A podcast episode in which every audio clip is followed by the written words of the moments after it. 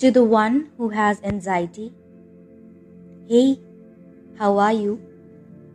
I know it's not that great, but things will take shape.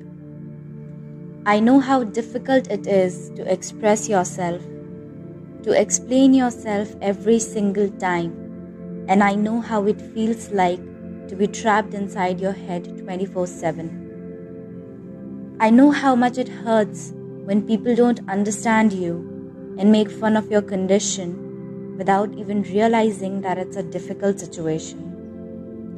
They don't understand that you are walking on a road with no end and you can't stop. You just have to keep walking even if you are exhausted. I know how dark the road seems. I know how dejected you feel when your mom tells you that you don't have confidence to even speak up your order in a restaurant. And I know that it pierces your heart each time you hear someone say, she lives inside her own head all the time.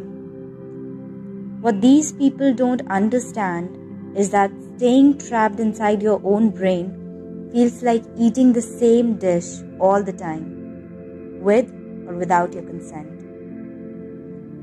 I know how it feels when your body doesn't feel like home, but a cage and it is traumatizing. I know how frustrating it is to feel like you cannot do an easy job without any problems. And when you look up for help, the whole world seems against you. Please don't blame yourself.